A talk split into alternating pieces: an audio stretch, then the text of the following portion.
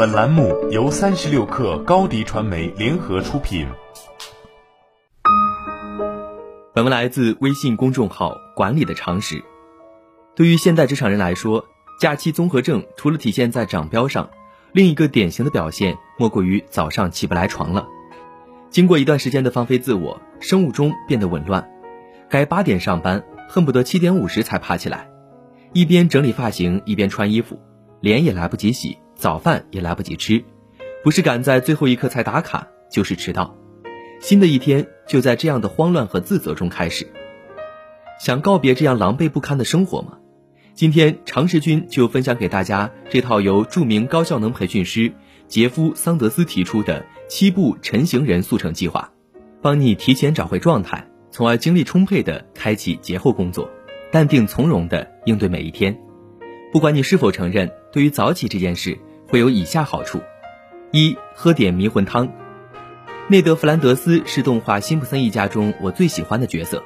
像所有呆子一样，弗兰德斯戴着大大的眼镜，声音聒噪，还有点疯疯癫癫的。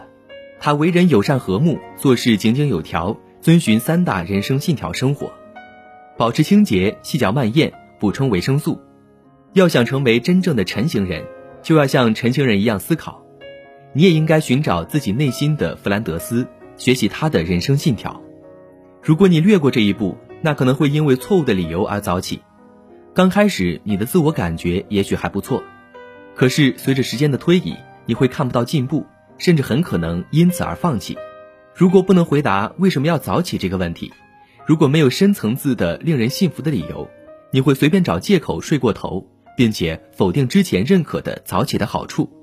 可以在身边找一个你喜欢的晨型人作为榜样，喝下他的迷魂汤，向他学习，通过研究他的生活习惯和成就，成为下一个托马斯·杰斐逊，或者玛格丽特·撒切尔，紧跟你所在领域中成功人士的步伐，或者追随那些能让你在未来变得更好的人。第二，认真计划，为了改变人生，挑战一次并不难，你可以不加训练就参加一场马拉松比赛，可以不做偿还计划就贷款。可以通宵熬夜来完成一个大项目，但问题是，这些临时的决定很快会带来痛苦的后果。不加训练就跑马拉松，也许可以拿下一块完赛者奖牌，但是跑步后的伤痛是难以忍受的。连续几天走不成路不说，很可能还会让你就此告别跑步。不做偿还计划就贷款，会导致信用卡债务入不敷出，甚至回家啃老，痛快了一时，却后患无穷。一晚上不睡觉，即便在某个重要目标上取得巨大进展，之后的恢复过程也足以毁掉你接下来的安排。我每次熬完通宵都会后悔没有提前做好规划。三少喝咖啡，既然准备坚持早起，那么或许应该调整一下每天咖啡的摄取量。好消息是，你不必为了起得更早就戒掉咖啡，但是如果你希望早起的过程轻松一些。那么最好还是尽量少喝咖啡，以便每晚早早入睡。不仅要限制摄取量，还要限制时间。比如，我只在早上喝咖啡，绝不允许下午喝，这样才能保证晚上更快入睡。四、重新安排晚间活动，反思一下你的晚间活动，如果可以的话，尽量早点结束。列出你目前的晚间活动有哪些，你经常做的事情是可以重新安排的。有哪些是可以减少到最低程度的，又有哪些是应该彻底放弃的？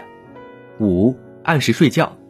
早起最有效的途径就是早睡，确保按时就寝的最好方法是让忙碌了一天的自己到点就能直接躺下睡觉。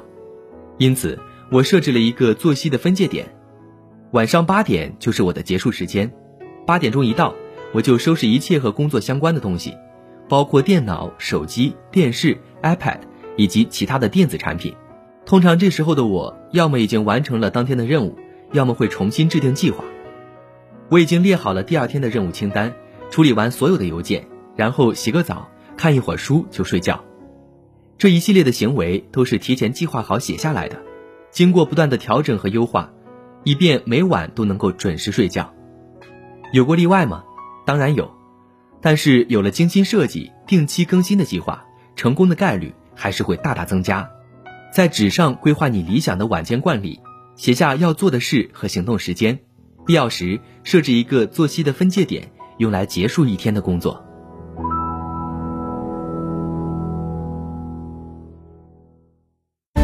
欢迎添加小小客微信，xs 三六 kr，加入克星学院，每周一封独家商业内参，终身学习社群，和大咖聊风口谈创业，和上万客友交流学习。